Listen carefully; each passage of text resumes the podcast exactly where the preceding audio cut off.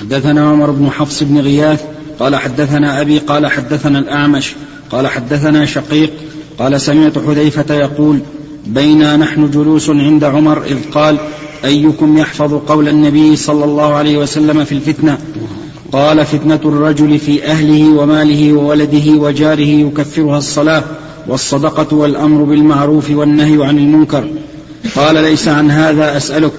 ولكن التي تموج كموج البحر فقال ليس عليك منها بأس يا أمير المؤمنين إن بينك وبينها بابا مغلقا. قال عمر أيكسر الباب أم يفتح؟ قال لا بل يكسر.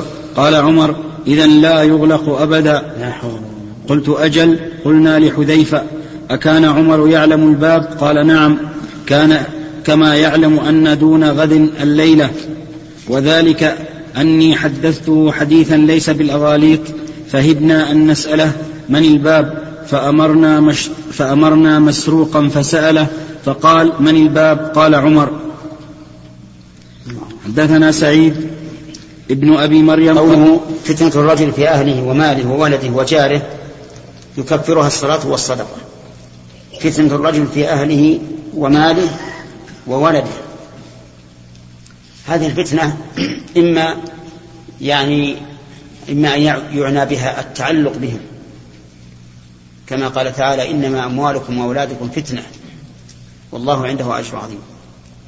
أو يعني بها عدم القيام بحقهم. ويؤيد هذا الاحتمال الثاني قوله وجاره. فإن ظاهر فإن الظاهر أن المراد بفتن الجار عدم القيام بحقه والجار له حقوق عظيمة. قال يكفرها الصلاة والصدقة والأمر بالمعروف والنهي عن المنكر لأنها حسنات والحسنات كما قال ربنا عز وجل يذهبن السيئات. ولكن أمير المؤمنين عمر يسأل عن شيء أبعد قال ليس عن هذا أسألك ولكن التي تموج كموج البحر. فقال له حذيفة ليس عليك منها بأس يا أمير المؤمنين إن بينك وبينها بابا مغلقا. قال عمر أيكسر الباب أم يفتح؟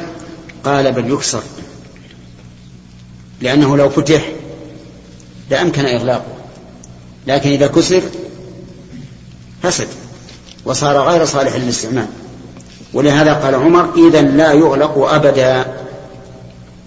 قلت أجل قلنا لحذيفة أكان عمر يعلم الباب؟ قال نعم كما أعلم أو كما يعلم أن دون غد ليلة. عندكم الليلة بالتعريف ولا ليلة؟ ليلة. وكل يعرف أن بعد غد الليلة الحاضرة. وذلك أن وذلك أن حدثته حديثا ليس بالأغاليط فهبنا أن نسأله عن الباب فأمرنا مسروقا فسأله فقال من الباب؟ قال عمر. وهذا هو الذي حصل. فإنه بعد مقتل عمر رضي الله عنه بدأت الفتن. بدأت الفتن تموت. وإلا فإن الفتنة قد حصل من قبل لكنها ليست الفتنة التي تموج كموج البحر. ثم توالت الفتن في مقتل عثمان رضي الله عنه ثم في مقتل علي رضي الله عنه وهكذا الفتن ما زالت إلى يومنا هذا. لكنها أحيانا تخبو وأحيانا تشتعل. نعم.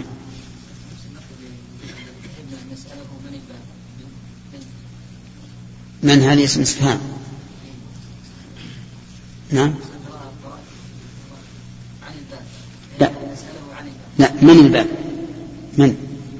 كنت قرأت عن فيه وهم غفلة. نعم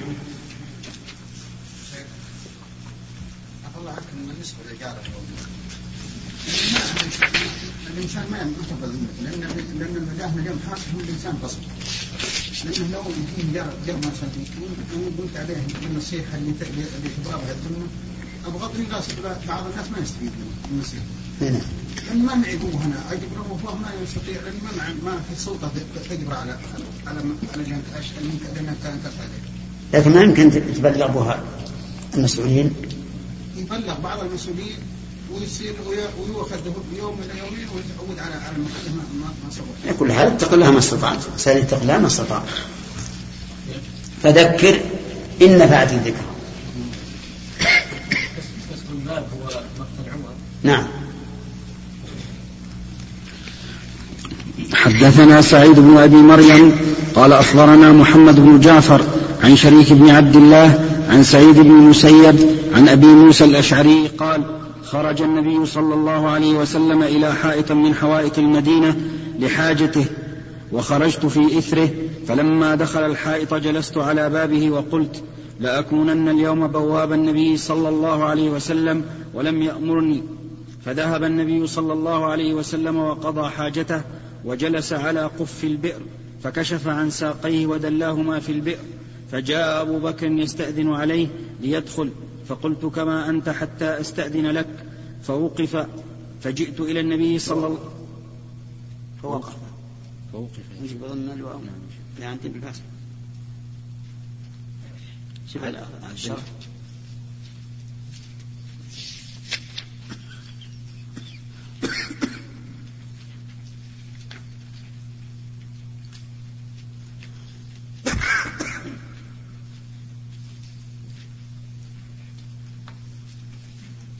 نعم لا فوقف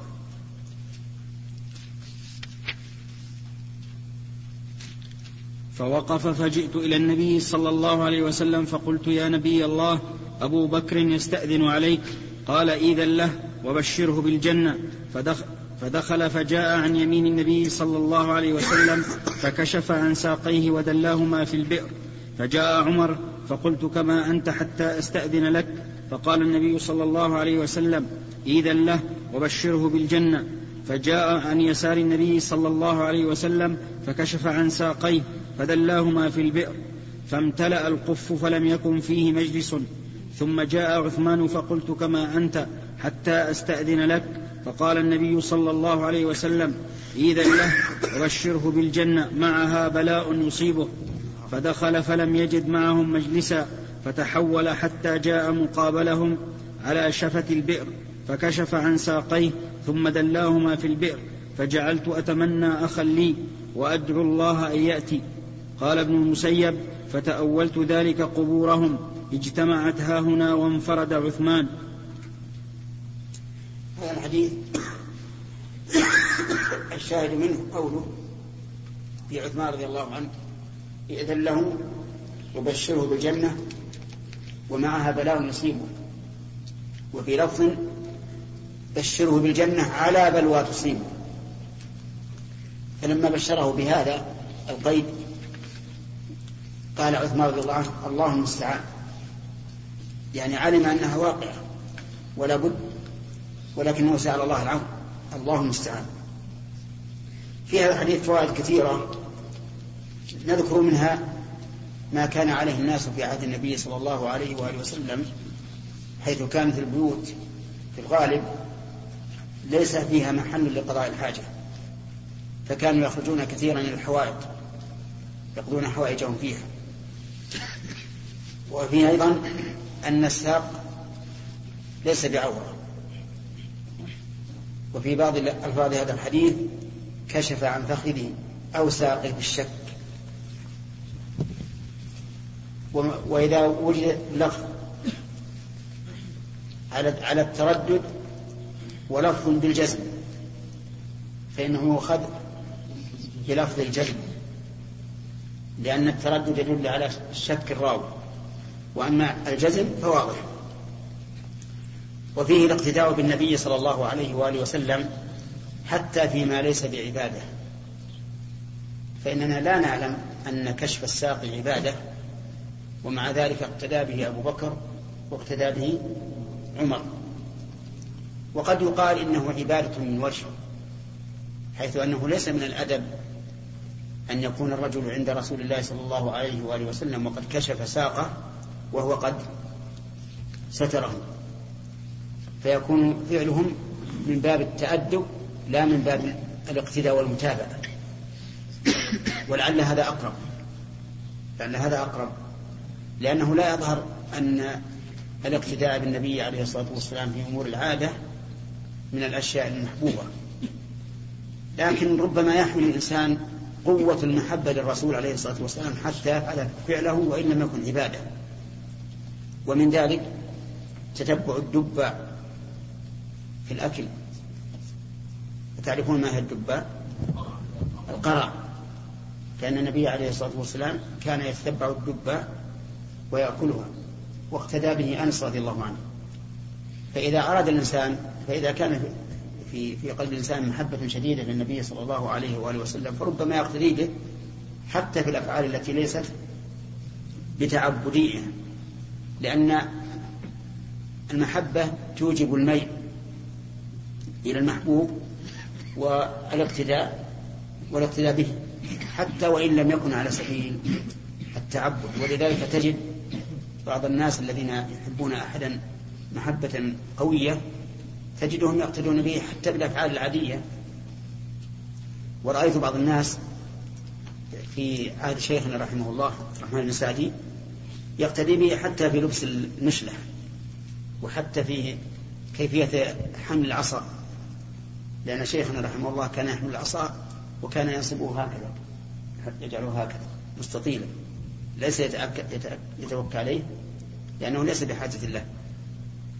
فبعض الناس إذا كان يمشي نجده ينصب العصا فقوة المحبة توجب الإنسان أن يتابع الشخص المحبوب ولو كان على غير سبيل التعبد. إذا فهذا فكشف عمر أبي بكر وعمر رضي الله عنهما ساقيهما إما أن يكون من باب إيش؟ التأدب فيكون عبادة. وإما من باب قوة المحبة فيقتديان به حتى في أمور ليست بتعبدية. ومن فوائد هذا الحديث أن نشهد لأبي بكر وعمر وعثمان بالجنة. كيف ذلك؟ بقوله بشروا بالجنة. ويجب علينا أن نشهد يجب علينا أن نشهد بالجنة لمن شهد له النبي صلى الله عليه وآله وسلم. لأن شهادة النبي صلى الله عليه وسلم خبر وخبر النبي صلى الله عليه وآله وسلم يجب علينا قبوله والقول بمقتضاه والشهادة بالجنة تنقسم إلى قسمين شهادة عين وشهادة وصف. أما شهادة العين فأن تشهد بأن فلانا في الجنة وأما شهادة الوصف فأن تشهد لكل مؤمن متقي بأنه في الجنة. لكن لا تشهد لشخص معين بأنه في الجنة إلا لمن شهد له النبي صلى الله عليه وآله وسلم ولا أدري هل أحد منكم يستطيع أن يحصر لنا من شهد له النبي صلى الله عليه وآله وسلم بالجنة بعينه ها؟ من من من جاء؟ ياسر محميد ياسر محميد عندكم الآن؟ جماعة لكن موجودة. هي هو مو موجود لكن هي موجودة الآن. أي. موجودة؟ عندي. عندك؟ عند ياسر. ياسر غير موجود وهي غير موجودة وهي عندها. إيه. طيب. نسأل إن شاء الله ولا طيب. وفيه أيضا من فوائد هذا الحديث جواز اتخاذ البواب. لأن النبي صلى الله عليه وسلم أقر أبا موسى. وإن كان لم يأمره لكن أقره. وفيه أيضا أنه إذا استأذن أحد ولو كان من أخص الناس لصاحب البيت أنه لا يؤذن له إلا بعد إذن صاحب البيت. ولهذا منع أبا بكر وهو يعلم أن أبا بكر من أخص أصحاب الرسول عليه الصلاة والسلام إليه. وفيه أنه فيه فضيلة أبي موسى رضي الله عنه حيث تمنى أن يأتي أخوه. ولكن ولكنه لم يأتي. نعم. البلاء الذي أصاب عثمان ما حصل في آخر خلافه. قتله واختلاف الناس عليه من قبل.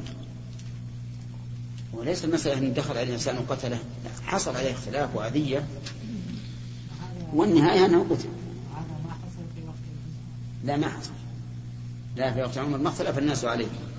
إنما رجل خبيث مجوسي أبو لؤلؤة غلام المغيرة هو الذي قتله رضي الله عنه شيخ تأول سعيد بن المسيب مع أنه هذا ليس بمنام حقيقة. لا يعني معناه قصده أن الله سبحانه وتعالى جعلهم هكذا لتكون قبورهم هكذا. فهو على على الحكاية حكاية الحال الماضية. نعم.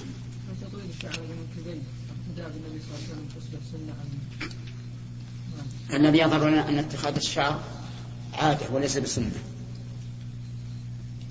لقوله عليه الصلاة والسلام في الغلام الذي حلق بعض رأسه يحلقه كله أو يتركه كله إذا قال قائل في قاعدة أصولية أن المباح إذا أصبح أن الم... أن العادة إذا أصبحت مباح تصبح بدعة بل على الشعر. العادة العادة إيه. إذا أصبح المباح إذا أصبح مستحب يصبح بدعة يعني المباح إذا أصبح مستحب يصبح بدعة أصلا المباح ما يصبح مستحب. المباح لا يمكن أن أن يصبح مستحب. مباح على اسمه. يعني ممكن أحد يقول هذه نستسلم في النبي صلى الله عليه وسلم. نستحبها لأن النبي صلى الله عليه وسلم فعلها. العلماء اختلفوا فيها. العلماء علماء أجلة. بعضهم رأى أن هذا من الأمور المستحبة. لاتخاذ النبي صلى الله عليه وسلم إياه. قال الإمام أحمد هو سنة لو نقوى عليه اتخذناه لكن له كلفة ومؤونة. وبعض العلماء يقول هذا من العادات. لأن الرسول عليه, عليه الصلاة والسلام لم يأمر به. إنما فعله تبعا للعادة. فإذا اعتاد الناس هذا كان سنة لأن, لأن من السنة اتباع العادة. لئلا يخرج الإنسان إلى الشهرة. حدثني بش حدثني بش بن خالد قال أخبرنا محمد بن جعفر عن شعبة عن سليمان قال سمعت أبا وائل قال قيل لأسامة ألا تكلم هذا؟ قال قد كلمته ما دون أن أفتح بابا. أكون أول من يفتحه. وما أنا بالذي أقول لرجل بعد أن يكون أميرا على رجلين؟ أنت خير بعدما سمعت من رسول الله صلى الله عليه وسلم يقول يجاء برجل فيطرح في النار فيطحن. في فيطحن فيطحن فيها كما يطحن كما يطحن الحمار برحاه. فيطيف به أهل النار فيقولون أي فلان ألست كنت تأمر بالمعروف وتنهى عن المنكر؟ فيقول إني كنت آمر بالمعروف ولا أفعله وأنهى عن المنكر وأفعله. نعم. شيء قوله ألا تكلم هذا من؟ ولا تكلم هذا. كذا هنا بإبهام القائل وإبهام المشار إليه. وتقدم في صفة النار من بدء الخلق من طريق سفيان بن عيينة عن الآمش بلفظ لو أتيت فلانا فكلمته وجزاء الشرط محذوف والتقدير لكان, لكان صوابا ويحتمل أن تكون لو للتمني. نعم شيخ. لو للتمني ووقع اسم المشار إليه عند مسلم من رواية أبي معاوية عن الأعمش عن شقيق عن أسامة قيل له ألا تدخل على عثمان فتكلمه؟ ولأحمد عن يعلى بن عبيد عن الأعمش ألا تكلم عثمان؟ قوله قد كلمته ما دون أن أفتح بابا أي كلمته فيما أشرتم إليه لكن لا س... لكن على سبيل المصلحة والأدب في السر بغير أن يكون في, كلا في كلامي ما يثير فتنة أو نحوها وما موصوفة ويجوز أن تكون موصولة. قوله أكون أول من فتح من يفتحه. في رواية الكشميهني فتح بصيغة الفعل الماضي وكذا في رواية الإسماعيلي وفي رواية سفيان قال إنكم لترون شيء إنكم لترون أي تظنون أني لا أكلمه إلا ترون لا ترون إنكم لترون أي تظنون أني لا أكلمه إلا أسمعتكم أي بحضوركم وسقطت الألف أي إلا بحضوركم وسقطت الألف من بعض النسخ فصار بلفظ المصدر أي إلا وقت حضوركم حيث تسمعون وهي رواية, وهي رواية يعلى بن عبيد المذكورة وقوله في رواية سفيان إني أكلمهم في السر دون أن أفتح بابا لا أكون أول من فتحه عند مسلم مثله لكن قال بعد قوله ألا أسمعتكم؟ والله لكن قال بعد قوله إلا أسمعتكم. والله والله لقد كلمته فيما بيني وبينه دون أن أفتح أمرا. لا أحب أن أكون أول من فتحه يعني لا شيخ هذه طبعا. يعني, يعني لا أكلمه إلا مع مراعاة المصلحة بكلام, بكلام لا يهيج به فتنة. قوله وما أنا بالذي أقول لرجل بعد أن يكون أميرا على رجلين أنت خير. في رواية الكشميهني إيت خيرا. بصيغة فعل الأمر من الإيتاء من الإيتاء ونصب خيرا على المفعولية. والأول أولى فقد وقع في رواية سفيان ولا أقول لأمير إن كان على إن كان علي أميرا. هو بكسر همزة بكسر همزة إن ويجوز فتحها وقوله كان علي بالتشديد أميرا أنه خير الناس. وفي رواية أبي معاوية عند مسلم يكون علي أميرا وفي رواية يعلى وإن كان علي أميرا.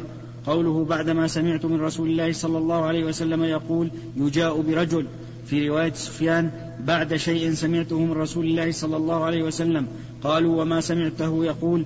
قال سمعته يقول يجاء بالرجل. وفي رواية عاصم بهدلة عن أبي وائل عند أحمد يجاء بالرجل الذي كان يطاع في معاصي الله فيقذف في النار. قوله فيطحن فيها كطحن الحمار. في رواية الكشميهني. بسم الله هذا هذا مما يدل على أن أسامة رضي الله عنه كان ذا عقل راجح لأن هؤلاء طلبوا منه أن يكلم عثمان علنا بما انتقدوا عليه. لكنه رضي الله عنه بين أنه لن يكلمه علنا لما في ذلك من الشر. والفتنة والفساد. وإنما كلمه سرا خوفا من أن ينفتح على الناس باب. لأن الناس بطبيعة الحال إذا علموا أن الخليفة قد نصح ولكنه أصر على ما هو عليه من الباطل فإنهم سوف تمتلئ قلوبهم غيظا وبغضا له. فكان الصحابة رضي الله عنهم يرون من المصلحة أن يكلم سرا حتى لا تحصل فتنة ولا سيما في وقت تموج فيه الفتنة ويتكلم الناس كثيرا في ولي الأمر. أما إذا كانوا لا يتكلمون فيه وقد أرضاهم فالمسألة هينة. ولهذا أحيانا يعترضون على عمر رضي الله عنه وهو يخطب الناس ويردون عليه ويبين له لكن إذا كانت فتنة وكان الناس يتكلمون في ولاة الأمور فلا شك أن المناصحة سرا هي الحكمة. أمين. وصلى الله وسلم على نبينا محمد وعلى آله وصحبه أجمعين. قال البخاري رحمه الله تعالى باب حدثنا عثمان بن الهيثم قال حدثنا عوف عن الحسن عن أبي بكرة أنه قال لقد نفعني الله بكلمة أيام الجمل. لما بلغ النبي صلى الله عليه وسلم أن فارسا ملك ابنة كسرى قال لن يفلح قوم ولوا أمرهم امرأة نعم. حدثنا عبد الله بن قوله لن يفلح قوم ولوا أمرهم امرأة قوم نكرة في سياق النفي فيعم كل قوم. هذا هو المتبادل من هذا الحديث. وقيل المراد به هؤلاء القوم فقط يعني فارسا. المعنى أنهم لن يفلحوا لما ولوا أمرهم امرأة والأول هو ظاهر اللفظ. فإن قال قائل ألا ينتقض علينا هذا بما يوجد في بلاد الكفر؟ من نساء تولي تولين الأمر فأفلحوا. فالجواب على ذلك بل الجواب عن ذلك أن نقول أولا أن هؤلاء النساء لم يتولين الأمر حقيقة إنما هم إنما هن صورا. ولنضرب لذلك مثلا بملكة بريطانيا فإنها ملكة, ملكة صورة. ثانيا أن نقول الفلاح فلاحان فإذا ولوا أمرهم امرأة فأفلحوا فإنه لولاها لكان فلاحهم أكثر وأعظم وأوسع. فيكون النفي هنا نفي, الكمال. أن أي, لن يفلحوا الفلاح الكامل. وعلى كل حال فإن فإن فارس ولله الحمد فتحت في عهد عمر بن الخطاب رضي الله عنه. كما يعلم ذلك من التاريخ. نعم. ما يدخل في داخل انفسهم يعني يعيشون في تفكك يعيشون في تلاحق بينهم وسرقات وخوف شديد هذا حتى حتى حتى الذين ولو أمرهم رجالا كل ما دول الكفر الآن ما في في حال لا يحسدون عليها.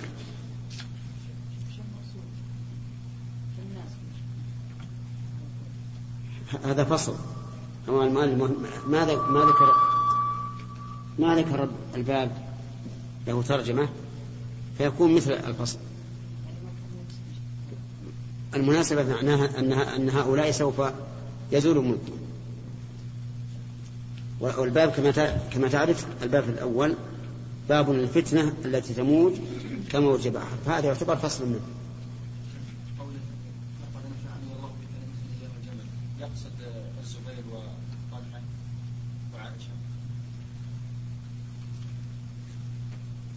ما أدري وش يقصد وش عندك بالشرح؟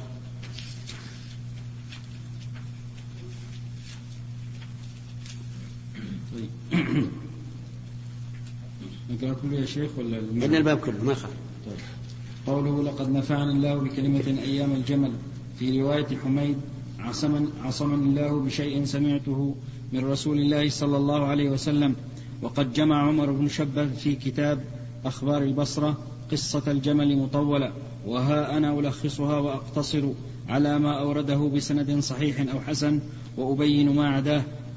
فأخرج من طريق عطية بن سفيان الثقفي عن أبيه قال لما كان الغد من قتل عثمان أقبلت مع, مع علي فدخل المسجد فإذا جماعة علي وطلحة فخرج أبو جهم بن حذيفة فقال يا علي ألا ترى؟ فلم يتكلم ودخل بيته فأتى فأتي بثريد فأكل ثم قال يقتل ابن عمي يقتل يقتل ابن عمي ونغلب ونغلب على ملكه فخرج إلى بيت المال ففتحه فلما تسامع الناس تركوا طلحة ومن طريق مغيرة عن إبراهيم عن علقمة أنه قال قال ألا قال الأشتر رأيت طلحة والزبير بايعا عليا طائعين غير مكرهين.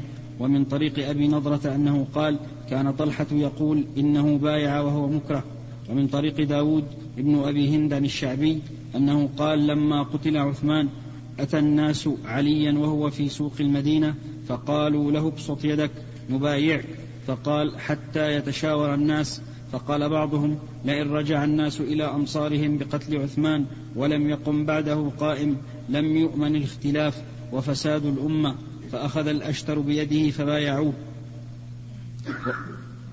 ومن طريق ابن شهاب أنه قال لما قتل عثمان وكان علي خلا بينهم فلما خشي أنهم يبايعون طلحة دعا الناس إلى بيعته فلم يعدلوا به طلحة ولا غيره. ثم أرسل إلى طلحة والزبير فبايعاه ومن طريق ابن شهاب أن طلحة والزبير استأذنا عليا في العمرة ثم خرجا إلى مكة فلقيا عائشة فاتفقوا على الطلب بدم عثمان حتى يقتلوا قتلته. ومن طريق عوف الأعرابي قال استعمل عثمان يعلى بن أمية على صنعاء وكان عظيم الشأن عنده. فلما قتل عثمان وكان يعلى قدم حاجا فأعان طلحة والزبير بأربعمائة ألف وحمل سبعين رجلا من قريش واشترى لعائشة جملا يقال له عسكر بثمانين دينارا. ومن طريق عاصم بن كليب عن أبيه أنه قال قال علي أتدرون بمن بليت أطوع الناس في أطوع الناس في الناس عائشة وأشد الناس الزبير وأدهى الناس طلحة وأيسر الناس يعلى بن أمية.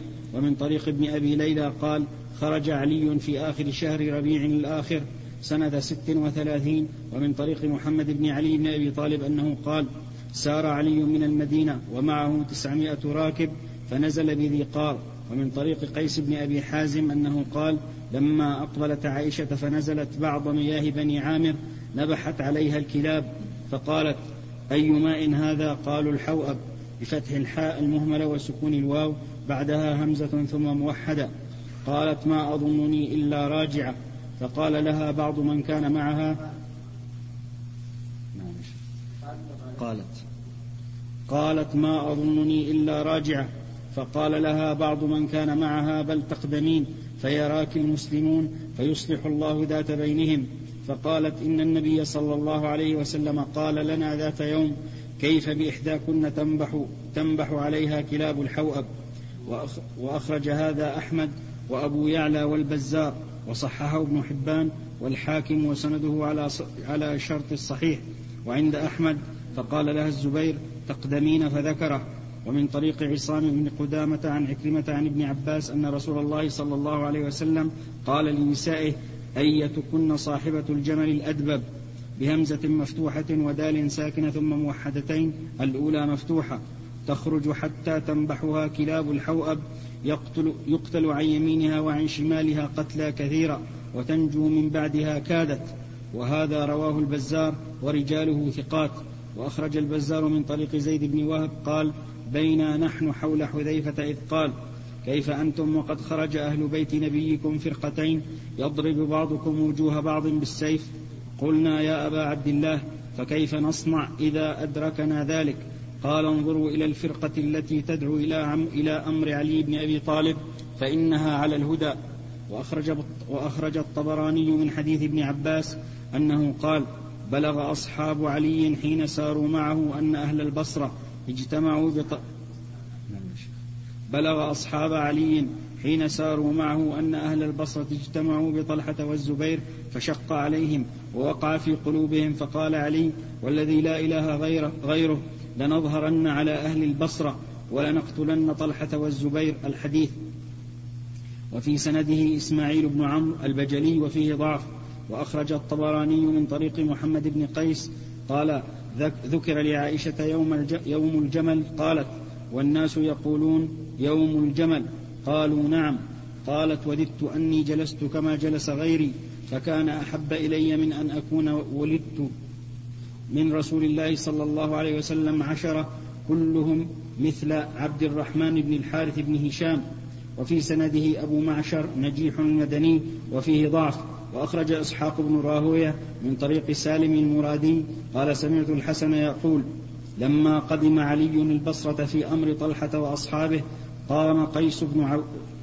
بن عباد نعم. قام قيس بن عباد وعبد الله بن الكواء فقال له أخبرنا عن مسيرك هذا فذكر حديثا طويلا في مبايعته أبا بكر ثم عمر ثم عثمان ثم ذكر طلحة والزبير فقال بايعا بايعاني بالمدينة وخالفاني بالبصرة. ولو أن رجلا ممن بايع أبا بكر خالفه لقاتلناه. وكذلك عمر وأخرج أحمد والبزار بسند حسن. من حديث أبي رافع أن رسول الله صلى الله عليه وسلم قال لعلي ابن أبي طالب إنه سيكون بينك وبين عائشة أمر. قال فأنا أشقاهم يا رسول الله. قال لا ولكن إذا كان ذلك فارددها إلى مأمنها. وأخرج إسحاق من طريق إسماعيل بن أبي خالد عن عبد السلام رجل من حيه قال خلا علي بالزبير يوم الجمل. فقال أنشدك الله.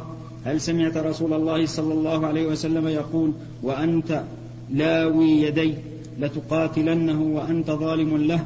ثم لينصر لينصرن عليك. قال قد سمعت لا جرم لا أقاتل لا لا أقاتلك. وأخرج أبو بكر بن أبي شيبة من طريق عمر بن الهجنع بفتح الهاء والجيم وتشديد النون بعدها مهملة. عن أبي بكرة وقيل له ما منعك أن تقاتل مع أهل البصرة يوم الجمل؟ فقال سمعت رسول الله صلى الله عليه وسلم يقول يخرج قوم هلكا لا يفلحون قائدهم امرأة في الجنة. فكأن أبا بكر أشار إلى هذا الحديث فامتنع من القتال معهم ثم استصوب رأيه في ذلك الترك لما رأى غلبة علي. وقد أخرج الترمذي والنسائي الحديث المذكور من طريق حميد الطويل عن الحسن البصري عن أبي بكرة بلفظ عصمني الله بشيء سمعته من رسول الله صلى الله عليه وسلم فذكر الحديث. قال فلما قدمت عائشة ذكرت ذلك ذكرت؟ فلما قدمت عائشة ذكرت ذلك فعصمني الله. فذكر الحديث قال فلما قدمت عائشة ذكرت ذلك فعصمني الله. وأخرج, وأخرج عمر بن شبة من طريق مبارك بن فضالة عن الحسن أن عائشة أرسلت إلى أبي بكرة فقال إنك فقال إنك لأم وإن حقك لعظيم. ولكن سمعت رسول الله صلى الله عليه وسلم يقول لن يفلح قوم تملكهم امرأة. قوله لما بلغ النبي صلى الله عليه وسلم. الحديث الثاني نعم. خلاص انتهى. طيب الآن عرفنا معنى قوله لقد نفعني الله بكلمة أيام الجمل. لما بلغ النبي صلى الله عليه وآله وسلم أن فارسا ملك ابنة كسرى ملك ابنة كسرى قال لن يفلح قوم ولوا أمرهم امرأة. فكأنه رضي الله عنه فهم أن الذين مع عائشة رضي الله عنهم لن يفلحوا فترك. هذا هو وجه المناسبة. نعم.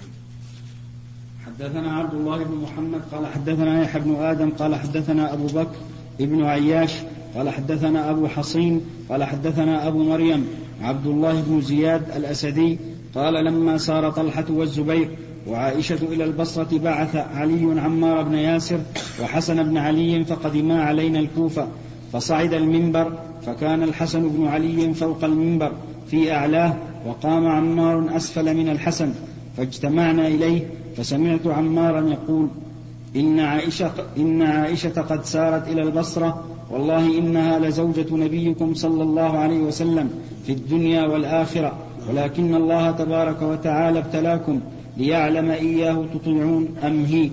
الله أكبر. الله فتنة عظيمة. نسأل الله العافية.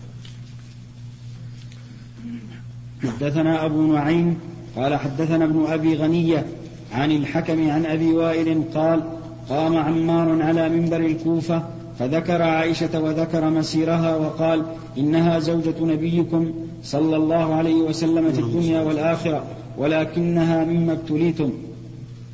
حدثنا بدل بن المحبر قال حدثنا شعبة قال أخبرني عمرو قال سمعت أبا وائل يقول دخل أبو موسى وأبو مسعود على عمار حيث بعثه علي إلى أهل الكوفة يستنفرهم فقالا ما رأيناك أتيت أمرا أكره عندنا من إسراعك في هذا الأمر منذ أسلمت؟ فقال عمار ما رأيت منكما منذ أسلمتما أمرا أكره عندي من إبطائكما عن هذا الأمر. وكساهما حلة ثم راحوا إلى المسجد. حلة حلة مكررة. حدثنا عبدان عن أبي حمزة عن الأعمش عن شقيق بن سلمة قال كنت جالسا مع أبي مسعود وأبي موسى وعمار فقال أبو مسعود ما من أصحابك أحد إلا لو شئت لقلت فيه غيرك ما رأيت منك شيئا منذ صحبت النبي صلى الله عليه وسلم أعيب عندي من استسراعك في هذا الأمر؟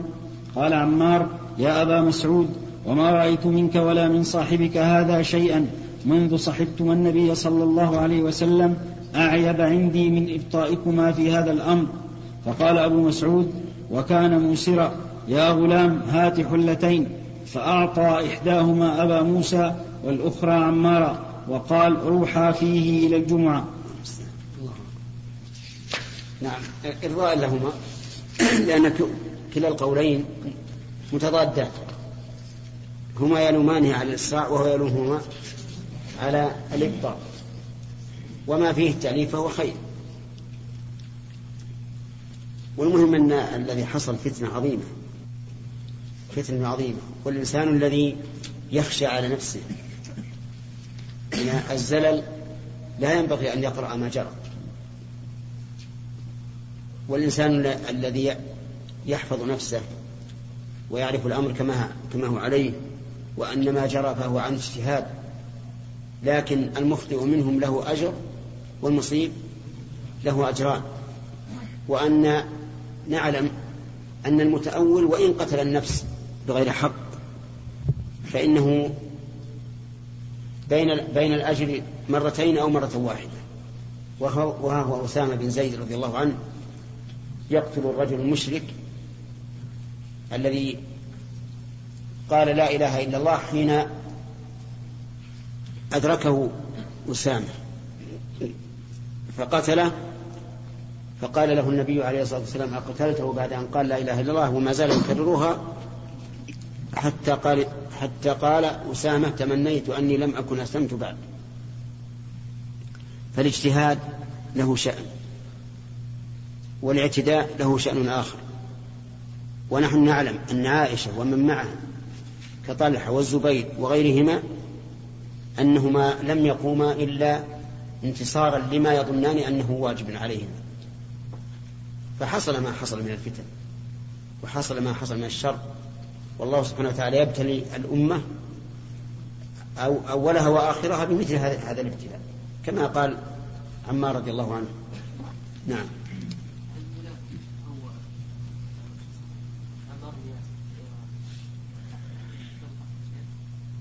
كيف؟ إيه؟ نعم كيف؟ والرسول عليه الصلاة ما ضمنه ما ضم لا قتله لأن قتل النفس عمدا يجب القتل ولا ضمنه بدية ولا أزمه بكفارة إيه لا. نعم هو مجتهد لكن لعظم المسألة كرر النبي عليه الصلاة والسلام هذا الكلام لئلا يتجرأ أحد ويستعجل أحد فيقتل الرجل مع قوله لا إله إلا الله. نعم. نعم لا ما هو لئلا يعود لمثلها. لئلا يعود لمثلها. نعم. هذا وفرعون قالها قول تقل لأن الرجل هذا نعم الموت يعني إذا إذا لم يطهر هو ميت تقول في هذا الإشكال؟ هو أولا أن الرسول عليه الصلاة والسلام ما قال إن هذا الرجل نفعته قال كيف تقول بلا إله إلا الله؟ إلى جاءت يوم القيامة. فقتلته بعد أن قال لا إله إلا الله. لأن ما عندنا إلا الظاهر. ثم القتل ليس كذاك الغرق. ذاك الغرق موت محقق. والقتل قد يرتفع. بينهما فرق. رجل جاء به ليقتل ليس كالرجل الذي غرق في الماء. الثاني قد أيقن ذلك نعم سليم. ليش ما خلاص ثلاثة. اثنين.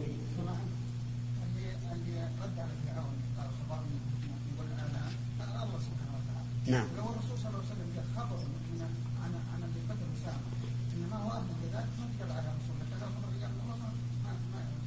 لا هو يعني يسأل مو علشان هذا. يسأل يقول كيف نفعت هذا الرجل ولم تنفع فرعون؟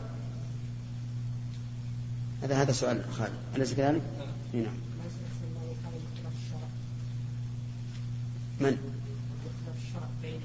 لا لا مو مختلف الشرع لكن الأول هلك من عند الله والهلاك محقق بخلاف هذا. نعم. باب إذا أنزل الله بقوم عذابا. حدثنا عبد الله بن عثمان قال أخبرنا عبد الله قال أخبرنا يونس عن الزهري قال أخبرني حمزة بن عبد الله ابن عمر أنه سمع ابن عمر رضي الله عنهما يقول قال رسول الله صلى الله عليه وسلم إذا أنزل الله بقوم عذابا أصاب العذاب من كان فيهم ثم بعثوا على أعمالهم.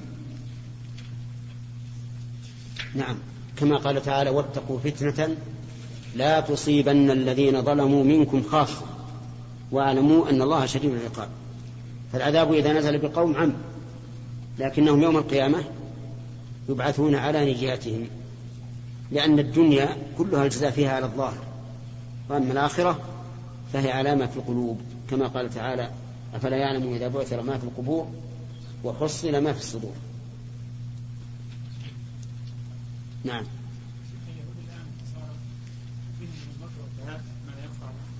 ممكن في حرب مع المسلمين؟ يمكن. ممكن لو كانوا في حرب مع المسلمين ويعني أخذوا ويقتلوا يقولون هذه الكلمة لا إله إلا الله. نعم. هم يعلمون أغلبهم يعلم أن هذه تعصم المال والدم. نعم. فما الحل؟ الحل هو هذا أن, أن نمسك عن قتله ونراقبه. فإذا علمنا أنه خدعنا فإننا لن ننخدع بالنسبة إلى حديث قبل يعلم الرياض يشيعون عن الشيء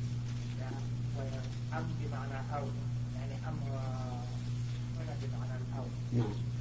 كيف؟ جاء كيف؟ كيف جاء جاء جاء جاء هذا المكان اي نعم.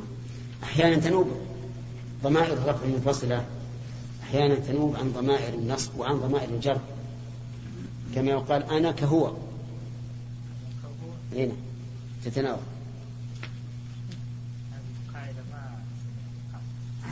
لله نعم شيخ آه، إذا قلت الرجل في مثل الحادث الذي قتله موسى لأنه في الجذور نعم. نعم. يحكم به ظاهرا. يحكم به